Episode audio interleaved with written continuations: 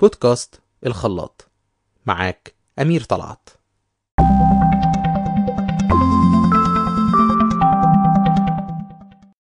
حلقة النهاردة بعنوان التكرار القهري.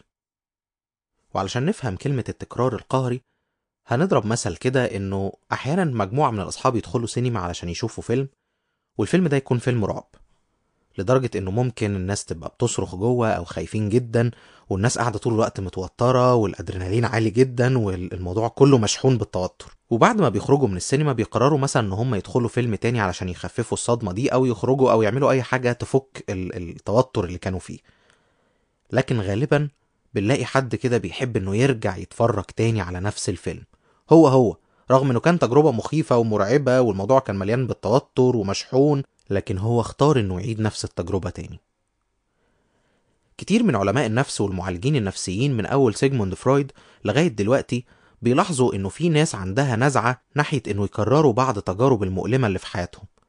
بمعنى إن لما حد يتعرض لخبرة سيئة يبتدي بعدها يهيئ كل الظروف والأحداث والأشخاص سواء كانوا نفس الأشخاص أو ناس شبههم علشان يكرر نفس الخبرة السيئة تاني.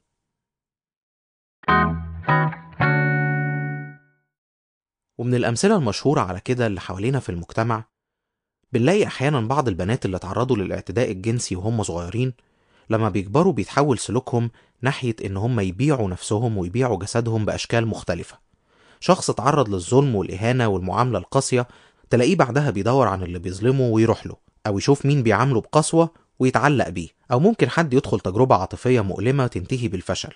وبعد ما يرتاح ويفوق من الصدمة تلاقيه يدخل في تجربة جديدة بنفس الطريقة القديمة مع شخص يشبه الشخص القديم ويكرر نفس التجربة ويعيد نفس الألم لغاية نفس النهاية.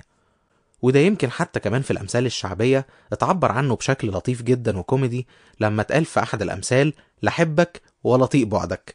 يعني أنا مش بحبك وكاره اللي أنت بتعمله وأنا بتأذي منه لكن أنا مش قادر أبعد عنك وبكرر وبروح تاني للشخص ده. ده في التحليل النفسي اسمه التكرار القهري وعادة بيكون له سبب من أربعة. أول سبب هو إن الشخص بيعيد نفس السيناريو القديم بكل تفاصيله والأدوار والظروف علشان بيحاول إنه ينهي نهاية مختلفة غير القديمة. يعني هو عايز يغير بس مشهد النهاية فبيبتدي يعيد صنع العلاقة تاني ويبتدي يعيد صنع الموقف تاني ويركبه على أشخاص جداد بيلبسهم نفس الأدوار القديمة أو حتى كمان يدخل في العلاقة دي مع نفس الأشخاص القديمة نفسهم.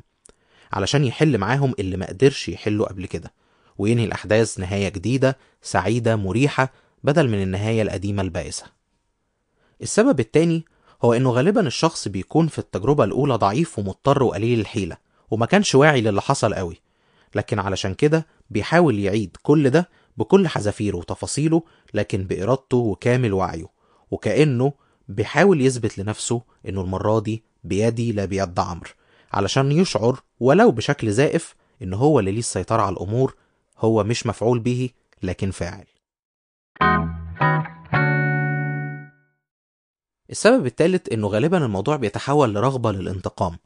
فبعد ما كنت ضحية قبل كده ومستسلم ومغلوب على أمري أنا المرة دي راجع علشان أنتقم. فبلبس الأدوار القديمة لناس جديدة قصادي وأنتقم فيهم. وأقول إنه أنا قادر إنه أسيطر على الأمور وقادر إن آخد بطاري حتى لو ما كانش من نفس الشخص.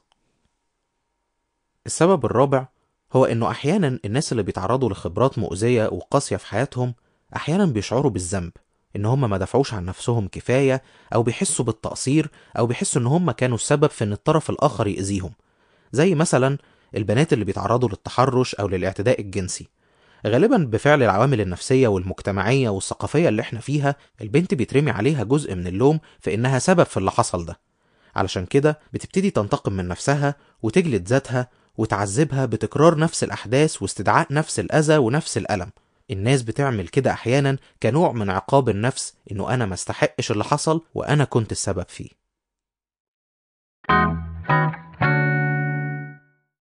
الكلام ده كمان بيتطبق على شوية علاقات بشرية معقدة زي مثلا في الارتباط. فنلاقي حد بيروح ناحية طرف يكون مؤذي ومع ذلك نلاقيه متمسك بيه جدا. وبيحارب الدنيا عشانه ولو سابه يرجع له ولو غاب الطرف المؤذي ده الشخص بيحن إليه وما يتحملش فراقه أبدا برغم الإساءة والاستغلال والأذى.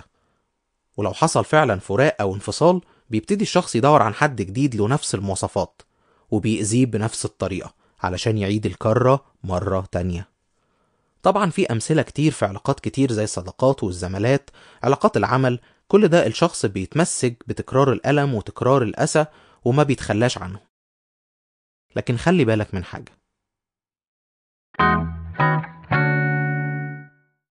خلي بالك إنه في كل مرة أنت بترجع للي بيأذيك أنت اللي مسؤول عن قرارك واختيارك. خلي بالك إنه في كل مرة بتحن فيها للي بيديك عدم قيمة واللي بيحسسك إنك ما تستاهلش أنت اللي مسؤول عن قرارك واختيارك.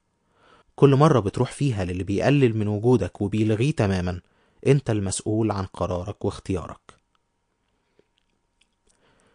أشجعك تكسر السلسلة اللي أنت بتلف فيها والدايرة المفرغة اللي أنت فيها دي. اتوجه لحد يساعدك.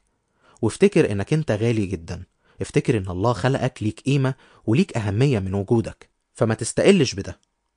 لكن حط حدود للأذى حط حدود للي بيأذيك. اكسر العلاقة دي دلوقت.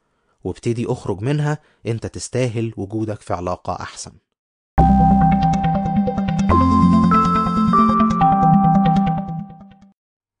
شكرا لمتابعتك بودكاست الخلاط.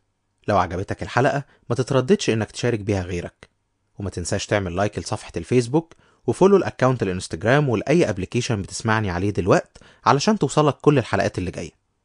ولغاية الحلقة اللي جاية بتمنى لك محاولة حياة ناجحة جوه الخلاط.